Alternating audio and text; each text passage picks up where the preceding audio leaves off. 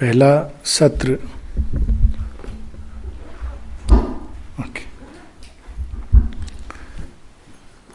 Basically एक introductory talk के रूप में है। तो पहला प्रश्न तो मैं ये करना चाहूँगा कि हिंदी या इंग्लिश किसमें प्रेफर करेंगे सब लोग? हिंदी में। ठीक है। क्योंकि जो सब्जेक्ट दिया था उस विषय में कुछ कहा नहीं गया था। ट्रेडिशनल योगा एंड शुरबिंदुस योगा योग शब्द से बहुत सारी बातें मन में उठती हैं, बहुत सारी पूर्व धारणाएँ बन गई हैं। और हर एक पूर्व धारणा उसके पीछे एक आंशिक सत्य है।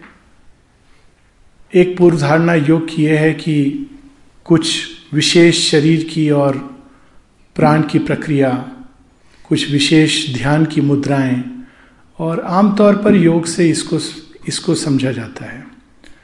जब भी कभी कहा जाता है किसी भी योग के विषय में तो लोग उत्सुक होते हैं ये जानने को कि ध्यान कैसे करें। मानो ध्यान ही योग है। उसी प्रकार से योग शब्द से एक और पूर्व धारणा मन में उठती है कि योग का अर्थ है कि जो भौतिक जीवन है, दैनिक जीवन है, उससे हमको हट कर कहीं और जाना होगा। शायद किसी जगह या कोई प्रकार के विशेष वस्त्र पहनकर कुछ विशेष प्रक्रियाओं में स्वयं को लीन करना होगा। ये सारी बातें जो योग के संबंध में आज हमारी मानसिकता में हैं, इन सब के पीछे एक आंशिक सत्य है। परंतु सभी आंशिक सत्य की तरह अगर हम केवल उसको ही पकड़ करके चलें तो हम योग शब्द को ही खो देते हैं। उसी प्रकार से यौगिक जीवन, उससे आमतौर पर हम समझते हैं एक नैतिक जीवन या धार्मिक जीवन। नैतिकता और धार्मिकता बहुत सुंदर बातें हैं मनुष्य के जीवन की और हमें योग के लिए तैयार करती हैं। परंतु कोई आवश्यक नहीं कि इन्हीं दो द्वार से व्यक्ति योग के लिए प्रवेश करे और यौगिक जीवन, नैतिक और धार्मिक जीवन से कहीं ऊपर की भूमि पर उठता है। तो ये एक हम लोगों का जब तक हम सतह पर योग को पकड़ते हैं, तब हम इस प्रकार से योग को परिभाषित करते हैं। परंतु सच ये कि योग को परिभाषित करना बहुत ही कठिन है। क्योंकि हर वो अभिप्सा, हर वो क्षण जिसमें हमारे अंदर किसी भी रूप में दिव्यता की चाह, सत्य की खोज या अपने से उच्चतर वृहतर जीवन के विषय में भाव ये सब कुछ योग यात्रा में चलने वाला एक कदम है। और अक्सर ये चीज़ें हमारे अंतर में तब उठती हैं जब हम किसी विशेष व्यक्ति, स्थान इसके संपर्क में नहीं होते। ये आवश्यक नहीं कि हम एक किसी आश्रम में जाकर, मठ में जाकर बैठे हों और योग यात्रा चल रही हो। एक जगह शेयरबिंद अपने एक एफोरिज्म में लिखते हैं I went to a place full of holy man and I felt bored there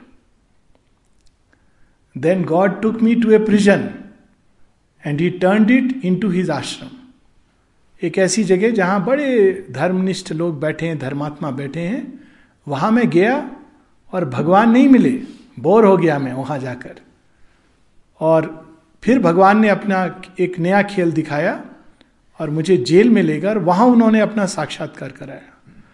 और अगर हम भारतवर्ष की परंपरा में देखें तो कैसे कैसे स्थान पे किस किस तरह से योग दिया गया है? एक परीक्षित राजा की कहानी देखें, उनको योग क्यों मिलता है? कैसे मिलता है? मृत्यु के भय से।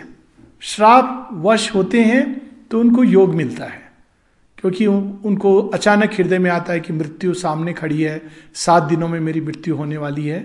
सात दिनों में मैं ऐसा क्या करूँ जिससे मैं मृत्यु से मुक्त हो जाऊँ या मृत्यु के भय से मुक्त हो जाऊँ। वो एक घड़ी जो मृत्यु के भय, राजा परीक्षित के अंदर आता है, वही उनके लिए योग यात्रा का एक ऐसा सुगम सरल मार्ग खोल देता है कि विद इन सेवन डेज़ सात दिनों के अंदर वो पूरी तरह मृत्यु के भय से मुक्त हो जाते हैं। वहीं दूसरी ओर हम देखते हैं कि अर्जुन को योग कहाँ मिलता है? Song of immortality when he surrounded by the dance of death जब मृत्यु का नृत्य है चारों तरफ़, उस समय अर्जुन को योग दिया जाता है। एक कैसी घड़ी है? वो कोई आश्रम नहीं है, वहाँ कोई धर्मात्मा लोग नहीं है, वहाँ सब लोग एक दूसरे के रक्त की प्यास लेकर के आए हैं। और अर्जुन से भी ऐसे ही किसी घोर कर्म की अपेक्षा की जा रही है।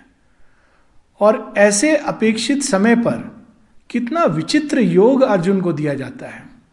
जो हम सब की मानसिकता को पूरी तरह झकझोड़ कर रखते अर्जुन संन्यास लेना चाहता है। अर्जुन को लगता है ये सब जो मैं कर रहा हूँ, नैतिक रूप से, धार्मिक रूप से, दोनों ही दृष्टि से ये पाप है। जो मैं कर रहा हूँ, इसका सारा दोष मेरे ऊपर आएगा। एक महान नरसंहार, और मैं पाप का भागी बनूँगा। और श्री कृष्ण सबसे पहले उसको योग के लिए उस भय से मुक्त करते हैं। कि तेरे अंदर नाना प्रकार के भय समाये हुए हैं तो किस सीमाओं के अंदर जीवन को देख रहा है? और उस सबसे मुक्त कर कर एक ऐसा विशाल पथ खोलते हैं। कायदे से अगर योग का अर्थ जीवन से विमुख होना होता तो कितना सुंदर अवसर था। श्री अरविंद कहते हैं कि श्री कृष्णा को तो बहुत खुश होना चाहिए था कि आखिरकार एक और व्यक्ति सन्यास से जुड़ गया। एक और व्यक्ति के हृदय में वैराग्य पैदा हो गया, चाहे नरसंहार के समय ही सही, और उनको प्रसन्नता पूर्वक अपने शिष्य की पीठ ठोक कर कहना था कि मैं तुमसे बहुत बहुत प्रसन्न हूँ, इच्छित वर मांग लो और जंगल की ओर चले जाओ। इसी के लिए तो मैंने महाभारत की रचना की थी। इस एक क्षण के लिए। इनको मरने कटने दो। तुम जीवन से मुड़ करके चले जाओ, अर्जुन। अपने हृदय में तुम्हारे जो इतना सुंदर संन्यास का भाव जागा है। श्री कृष्ण ऐसा कुछ नहीं करते। उल्टा एक शब्द यूज़ करते हैं, बहुत उसके गहरे अर्थ हैं, और वो शब्द यूज़ करते हैं मूढ़, मूर्ख, मूर्खों जैसी बात कर रहा है। अब इसमें मूर्खों जैसी क्या बात है? जीवन है, और उसके अंदर ये सब चीज़ें जो हम नहीं देखना चाहते भाई भाई का खून पी रहा है, किस लिए? ज़मीन के लिए। तो अर्जुन क्या मूर्खता की बात कर रहा है अगर वो उससे विमुख होकर संन्यास लेना चाहता है? वो पाप नहीं करना चाहता, हत्या का भागी नहीं बनना चाहता। तो बहुत सुंदर बात है। नैतिक भूमि की दृष्टि से देखें, धर्म की दृष्टि से देखें, पर श्री कृष्ण की वाणी उतनी ही एब्सल्यूट पावर से रिंग करती हुई, एक, मानो उसके अंदर श्री कृष्ण को जरा सा भी संदेह नहीं है। जब वो कहते हैं तो मूर्खों जैसी बात कर रहा है और स्वयं को पंडित समझता है। क्या आशय होगा श्री कृष्ण का उसके पीछे? और जब हम इस प्रकार से योग को देखते हैं तो एक बिल्कुल नवीन दृष्टि, और वो नवीन दृष्टि ये कि जीवन और योग दो भिन्न चीज़ें नहीं हैं। ये एक ही सत्य के दो पहलू हैं। और जब हम इस प्रकार से योग को देखना शुरू करते हैं, तब एक यात्रा शुरू होती है, जो वास्तव में अगर हम ध्यान से देखें तो उसका, उसकी शुरुआत सचेतन रूप से योग में आने के बहुत पहले हो गई होती है। सच तो ये है कि हमारा जीवन दो समानांतर रेखाओं पर चलता है। इसको अगर लोग पामिस्ट्री में हाथ देखते बताते हैं कि we have two life lines और बड़ी सुंदर ये बड़ी इंटरेस्टिंग चीज़ है। कहते हैं आपकी बाहर की लाइफ लाइन बताती है बाहर की घटनाएँ और यहाँ पर ये होगा, यहाँ पे एक्सीडेंट होगा, यहाँ पर आपकी मृत्यु हो सकती है। पर अगर इनर लाइफ लाइन आपकी स्ट्रांग है तो बाहर की जो रेखा है, वो बदल सकती है, उसका प्रभाव कम हो जाता है।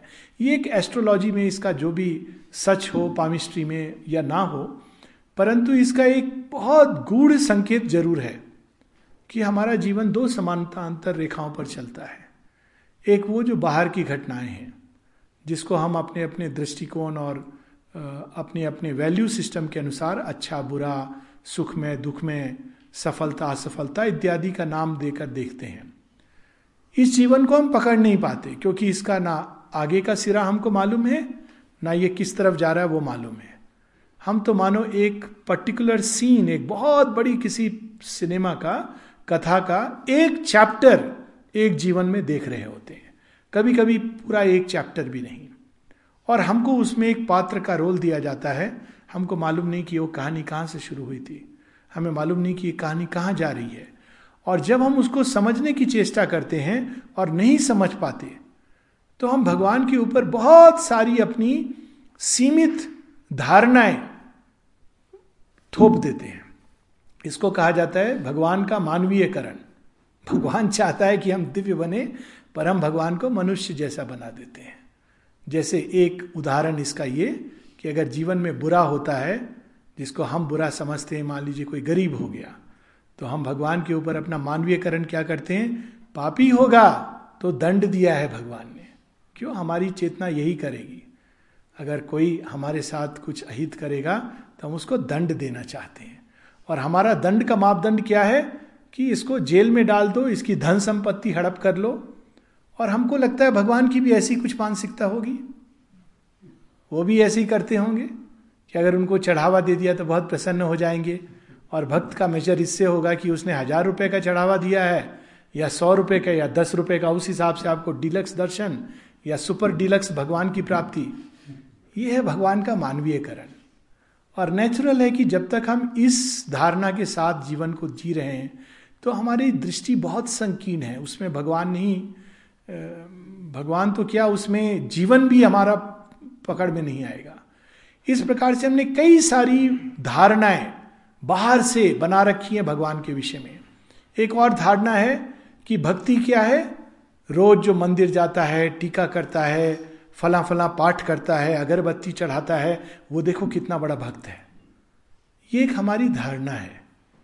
रावण इस दृष्टि से बहुत बड़ा भक्त था। और उसका नतीजा क्या निकला? कुछ और ही निकला।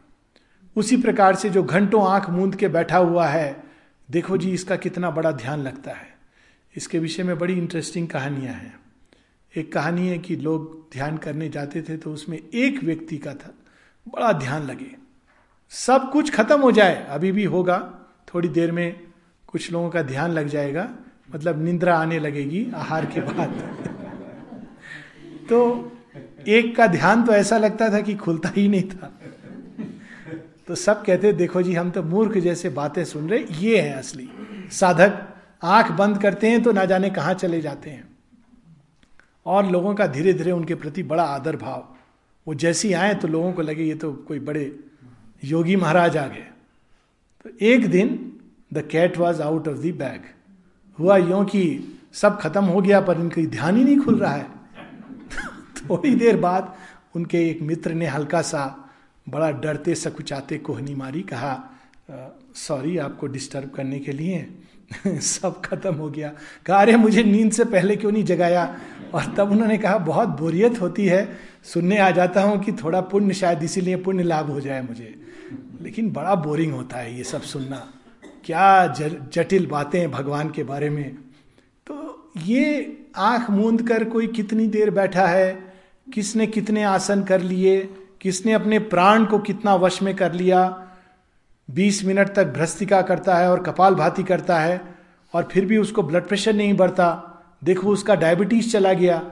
इसका योग से कोई लेना देना नहीं है। ये सब एक प्रक्रियाएँ हैं जो अपनी जगह ज़रूरी हैं और ठीक हैं। रोग मुक्त होने के लिए ज़रूरी हैं और हर चीज़ जो रोग मुक्त करती है, उसका साइड इफ़ेक्ट भी होता है।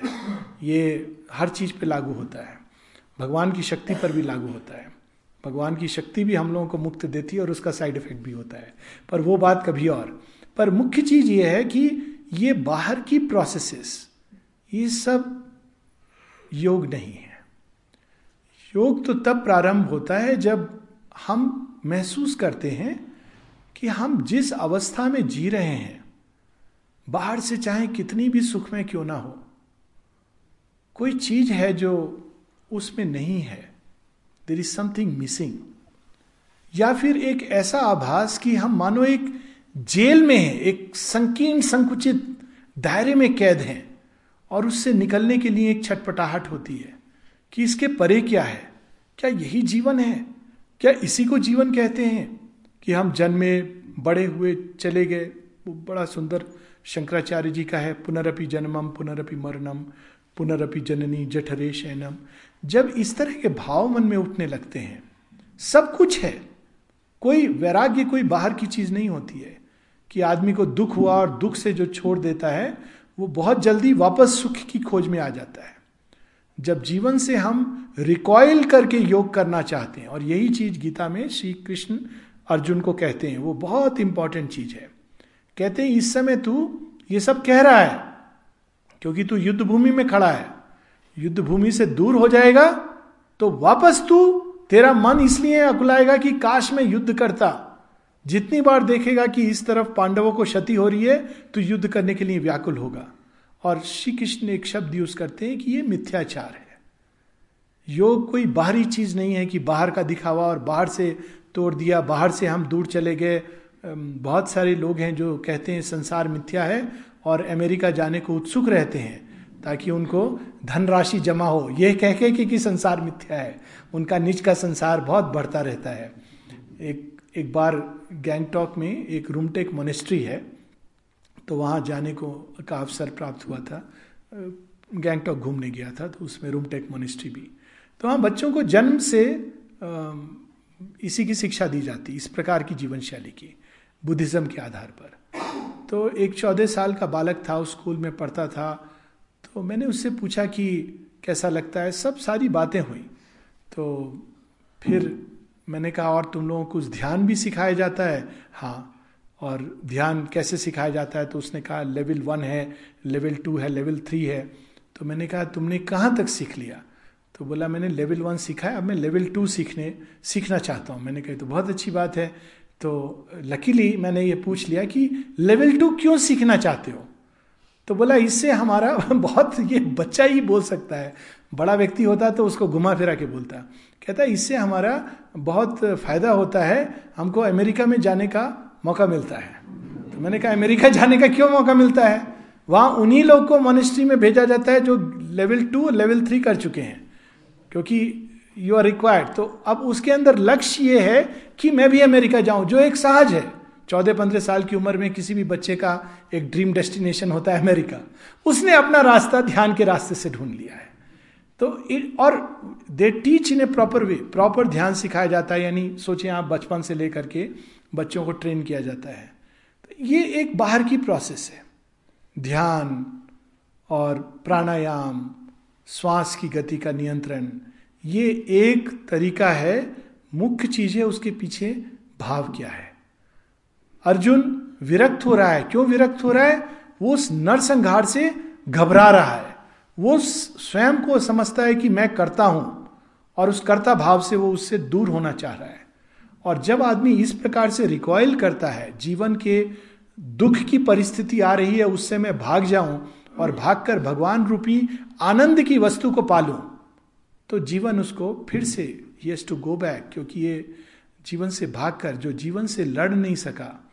माता जी के पास जब लोग जाते थे श्री अरविंद आश्रम में कि हम हम तो या तो दो तरह के लोग, कि एक तो हमने जीवन में अपनी सारी जिम्मेदारियाँ पूरी कर ली तो अब हम योग करना चाहते हैं। तो माता जी कहती थी इट इज़ टू लेट ये जीवन की जिम्मेदारियों के साथ साथ चलता है। ये नहीं कि अब हमने पूरी कर ली, अब हम कोई दूसरी चीज़ करेंगे। जो योग करने वाला होता है, वो सब चीज़ों के होते हुए साथ साथ लेकर के योग करता है।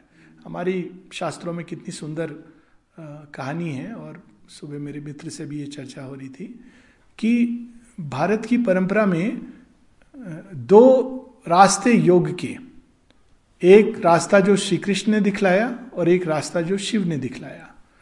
और ये दोनों पथों में देखिए कितनी अद्भुत बात है। श्री कृष्ण ना केवल योग योगेश्वर हैं, वो राजा हैं, उनकी प्रजा है, वो वॉरियर हैं, हर प्रकार से जीवन के बीच में रहकर उन्होंने गीता जैसी अद्भुत कृति दी है। और शिव जिनसे वेदांत और तंत्र के बहुत सारे रास्ते निकले, वो अगर हम देखें उनके जीवन को, विवाहित हैं, उनके दो बच्चे हैं और एक बार नहीं, दो बार विवाहित हैं। He is not just married once but twice ये कैसी लीला है? दोनों ही रास्तों से अगर हम देखें तो हम देखते हैं कि दोनों ने जीवन के बीच रहते हुए योग का पथ खोला है। He is the ascetic of ascetics कहा जाता है कि अगर कोई वास्तव में तपस्वी है, आदि योगी है तो वो शिव है। किसी चीज़ से उनको कोई चीज़ छू नहीं सकती। परंतु उनके अंदर इतना प्रेम भरा है कि जाकर के वो विष पान कर लेंगे। किसके लिए? असुरों के लिए। देवताओं के लिए ही नहीं, असुरों के लिए। उस प्रेम को अपने अंदर धारण करने वाले शिव, उनको कहा जाता है कि वीतराग है। वो किसी सब चीज़ से विरक्त है। तो ये एक आंतरिक अवस्था है, और जब तक हम अपने आप से और जीवन जैसा है, उससे संतुष्ट हैं, तब तक हमको उस रास्ते पर चलना चाहिए। जब तक वो क्षण नहीं आता, जब हम सब कुछ होते हुए ये महसूस ना करने लगे कि कोई चीज़ है जिसका अभाव है। सब है लेकिन कोई चीज़ है जिसका अभाव है। और वो जब अभाव, वो बाहर का अभाव नहीं है एस्केप फ्रॉम लाइफ नहीं है।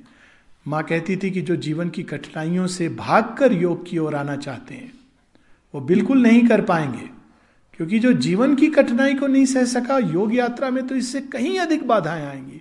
जितनी भी योग यात्रा की कहानियाँ हम लोग पढ़ते हैं क्या क्या कठिनाइयाँ आंतरिक यात्रा में आती हैं? अशुपति का यहाँ पर बैठ के मैं देख रहा था, बोट पर अशुपति का योग, सावित्री का योग।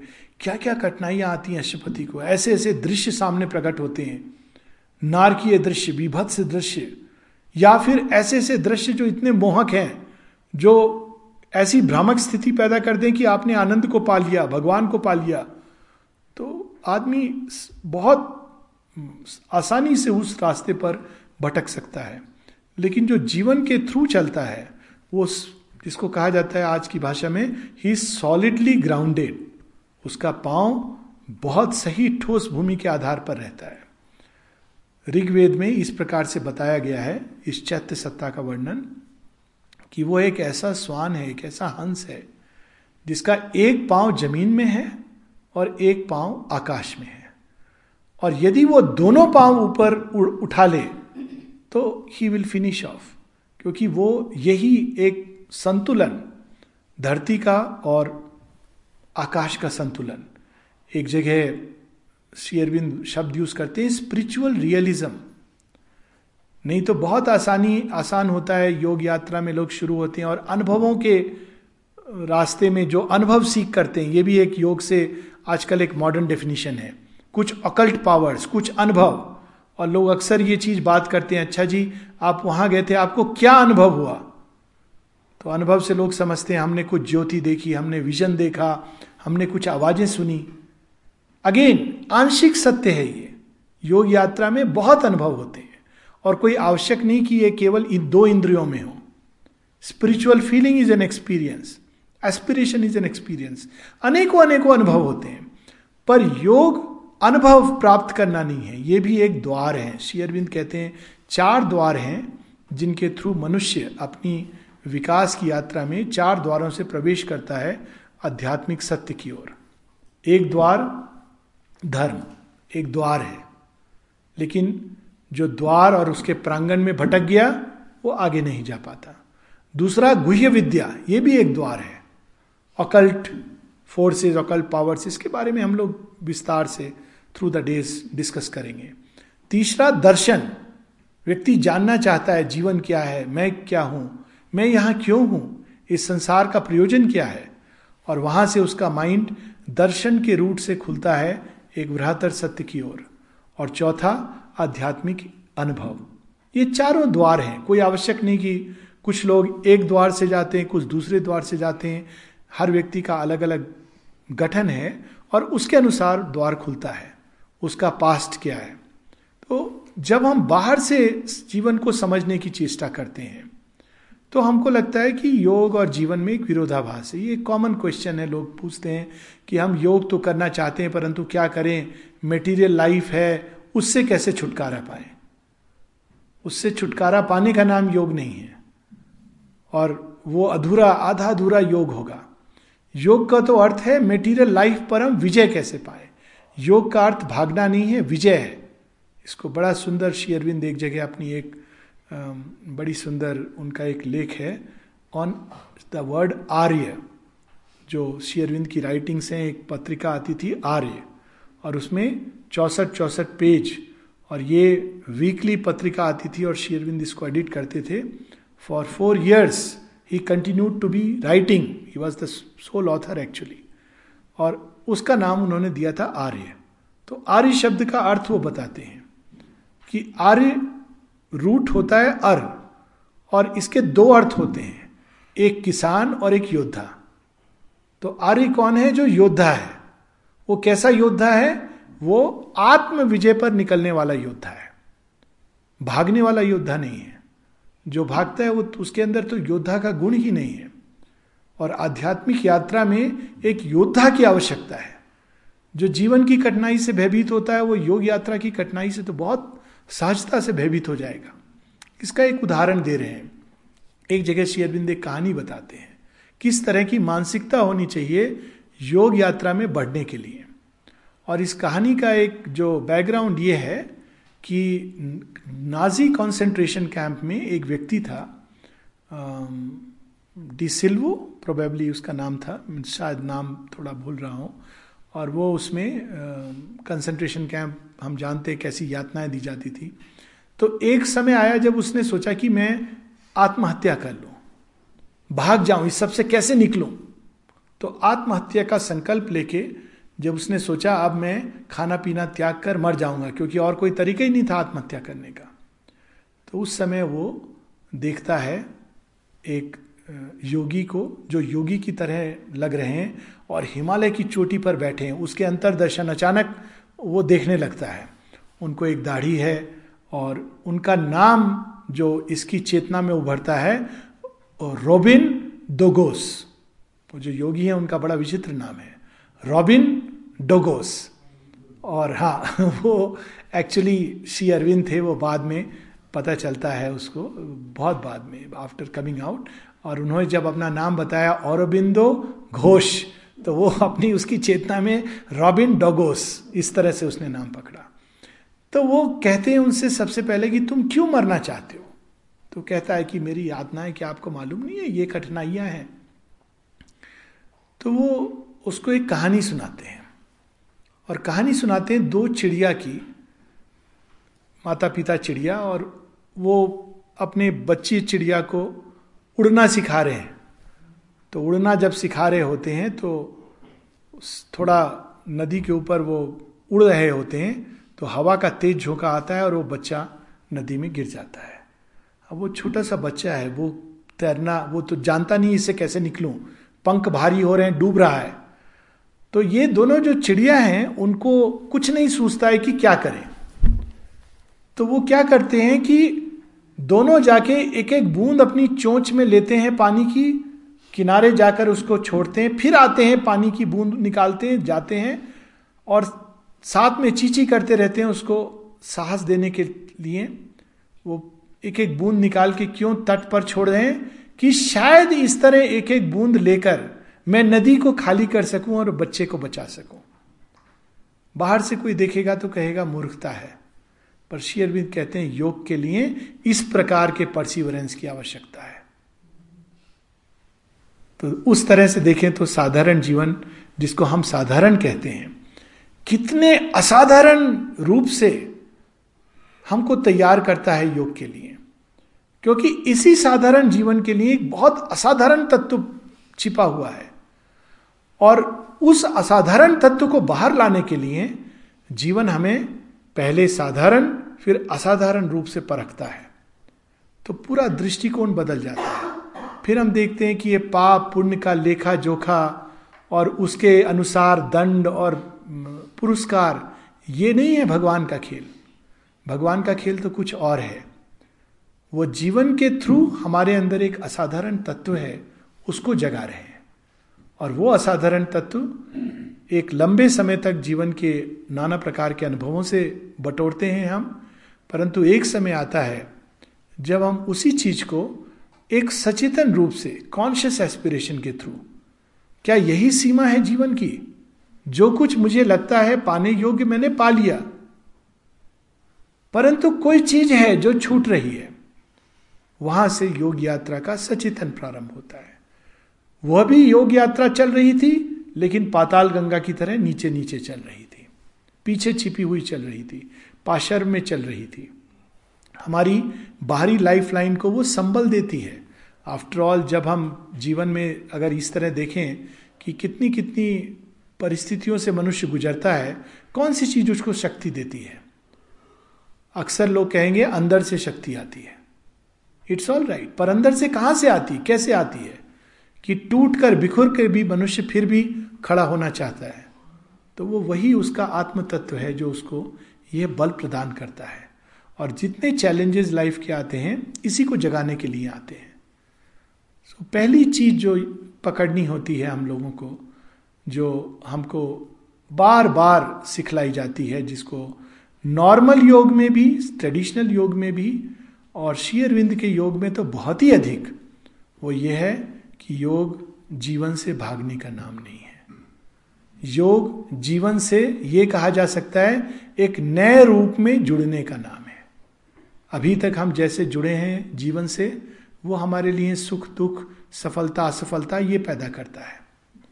परंतु जब हम एक नए रूप से जीवन के साथ जुड़ जाते हैं तो वो सुख, दुख, असफलता, सफलता के घेरे से बाहर लेकर जीवन को एक पूर्णता, एक दिव्यता उस ओर ले जाता है। एक स्वतंत्रता उस ओर ले जाता है।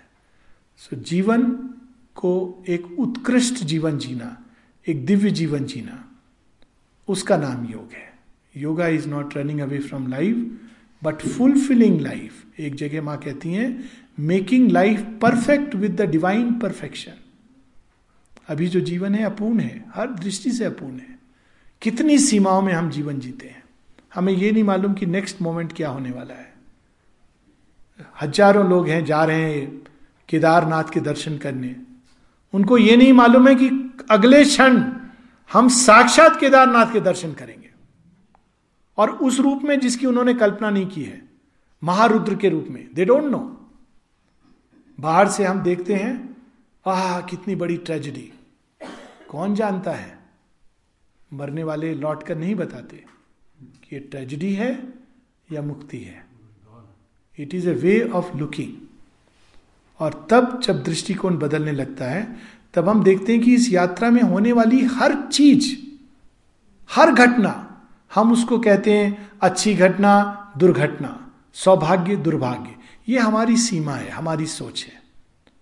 पर जब हम एक आंतरिक दृष्टि से देखते हैं तो हम देखते हैं इस यात्रा में होने वाली हर घटना वास्तव में एक अच्छी ही घटना है, क्योंकि वो एक कदम आगे बढ़ाकर हमको उस शिखर तक ले जा रही है, जिसको हम वरना चढ़ने का संकल्प तो दूर कल्पना भी नहीं कर सकते थे। That is the widest sense of योग। शेरविंद कहते हैं कि जीवन के अंदर एक योग चल रहा है, क्योंकि जीवन के अंदर एक अपूर्णता का आभास है। और इसी अपूर्णता के आभास के कारण हमारे अंदर दुख उपजता है। अक्सर कहा जाता है कि दुख डिज़ायर से उपजता है। यह सतही फिलॉसफी है। सही है। डिज़ायर क्यों आती है? डिज़ायर इसलिए आती है क्योंकि हमको अपनी अपूर्णता का आभास है। हम उसको बाहर की चीज़ों के द्वारा पूर्ण करना चाहते हैं। वास्तव में एक अपूर्णता का आभास है। उसी प्रकार से लोगों से दुख क्यों होता है? क्योंकि हम कल्पना करते हैं कि लोग पूर्ण हैं।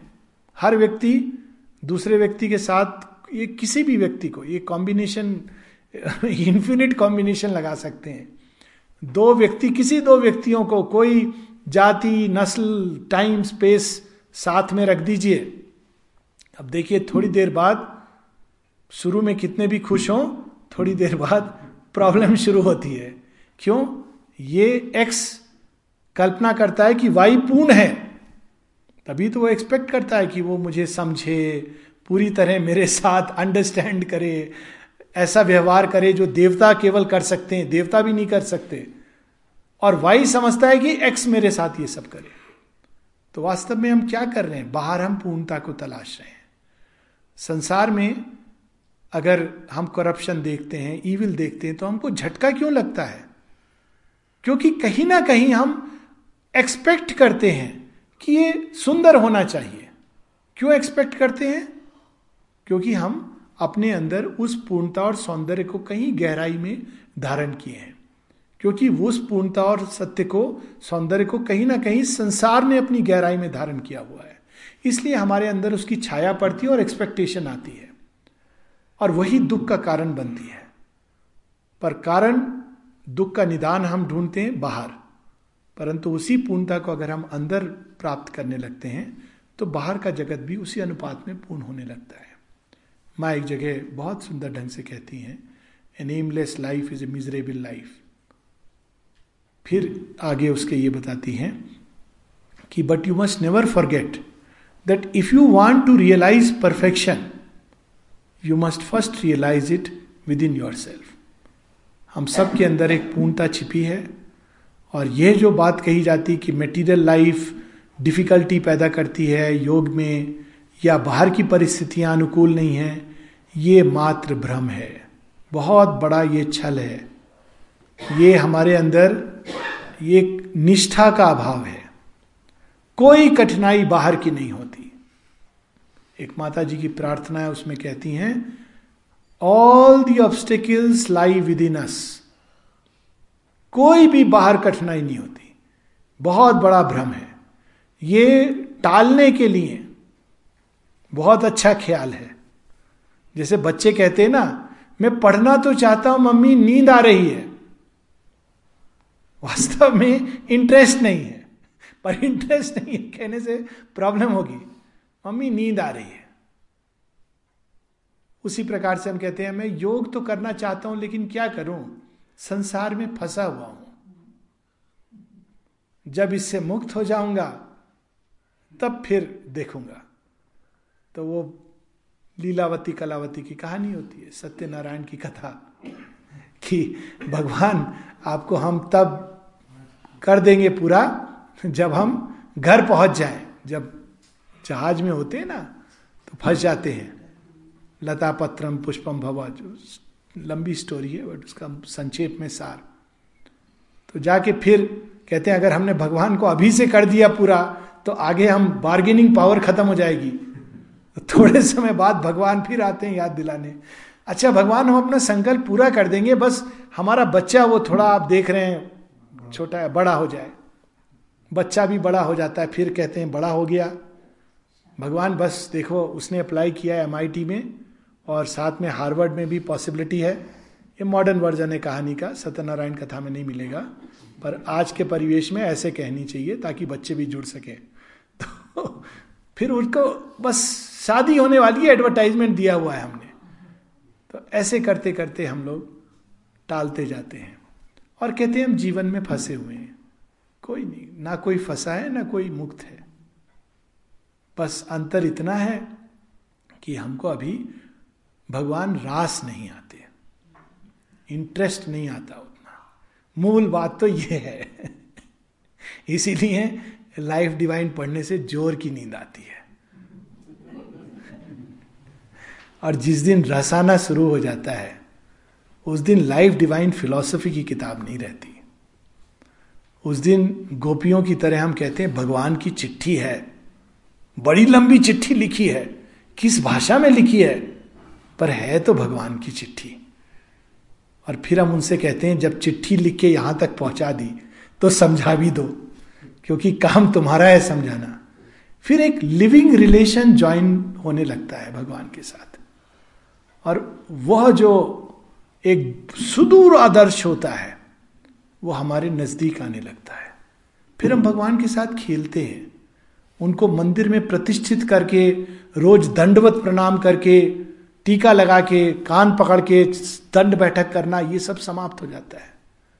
शेरविंद कहते हैं, भगवान के साथ संबंध में भय, ये तो आना ही नहीं चाहिए। परंतु एक प्रारंभिक अवस्था में ये होता है। अब देखिए, नैतिकवाद की नींव जो धर्म के ऊपर बंधा हुआ है, इसके पीछे क्या मूल भाव होता है? भय। पाप करोगे तो नरक में जाओगे, और नरक के भी कैसे कैसे वर्णन है? खोलता हुआ तेल।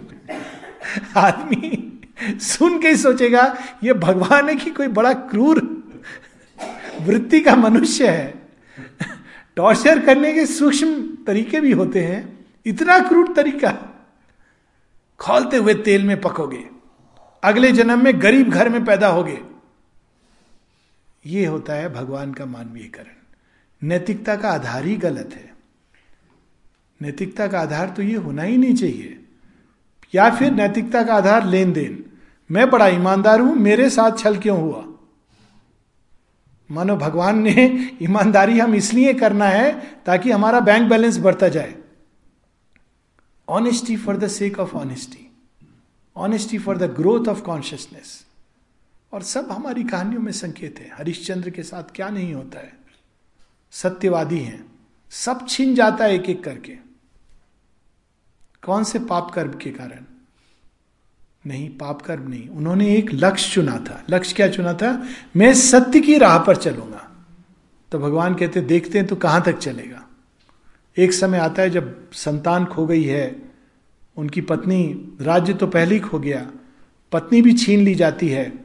स्वयं गुलाम बन गए हैं और डोम के घर चाकरी कर रहे हैं। और कफन के लिए कपड़ा चाहिए। और अपनी पत्नी को कहते हैं, तेरे ऊपर जो वस्त्र है, आधा फाड़ करके दे दे। क्योंकि मैं बिना करके, मैंने वचन दिया हुआ है अपने मालिक को, बिना करके मैं इसको नहीं जलने दूँगा। तब भगवान प्रकट होते हैं। तो ये यात्रा बड़ी आनंददायक यात्रा है और कठिन भी यात्रा है, और जितनी कठिनाई होती उतना आनंद आता है। इसीलिए लोग नीचे जाते हैं वॉकिंग के लिए कभी कभी लगता है कि इसमें क्या मज़ा आता है लोगों को नैनीताल में? शंकर भगवान से अक्सर ये प्रश्न उठता है कि आप रोज कभी नैना पीक ले जा रहे हो, कभी टिफ़िन टॉप ले जा रहे हो, कैची ट्रैक ले जा रहे हो, इसमें आनंद की क्या बात है? तो शंकर भगवान कहेंगे, चल के देखो, फिर आनंद आएगा। और ये सच है। उतना ही घूम हम एक्सरसाइज के पॉइंट ऑफ़ व्यू से यहाँ भी कर सकते हैं। आधे घंटे आप यहाँ भी घूम सकते हैं। उसमें क्या मज़ा आता है? उस चैलेंज में ये सच है कि बड़ा कठिन लगता है शुरू में। पर आप लौट के आधे घंटे बाद आइए। श्वास को संयत कीजिए और फिर बैठिए ध्यान पर। वर्ल्ड ऑफ़ डिफरेंस देन आप आधे घंटे यहाँ परिक्रमा लगा लीजिए और ध्यान पर बैठिए। So please to tiffin top and wherever else he takes because he is a master guide और शिव का रास्ता, कृष्ण का रास्ता एक ही है। शंकर भगवान ले जाते हैं हम लोगों को सही सही रास्ते से। तो ये एक बस पृष्ठभूमि है। हम लोग यहाँ रुकेंगे, क्योंकि ये तो बहुत एक विस्तार का विषय है। तो we can take that up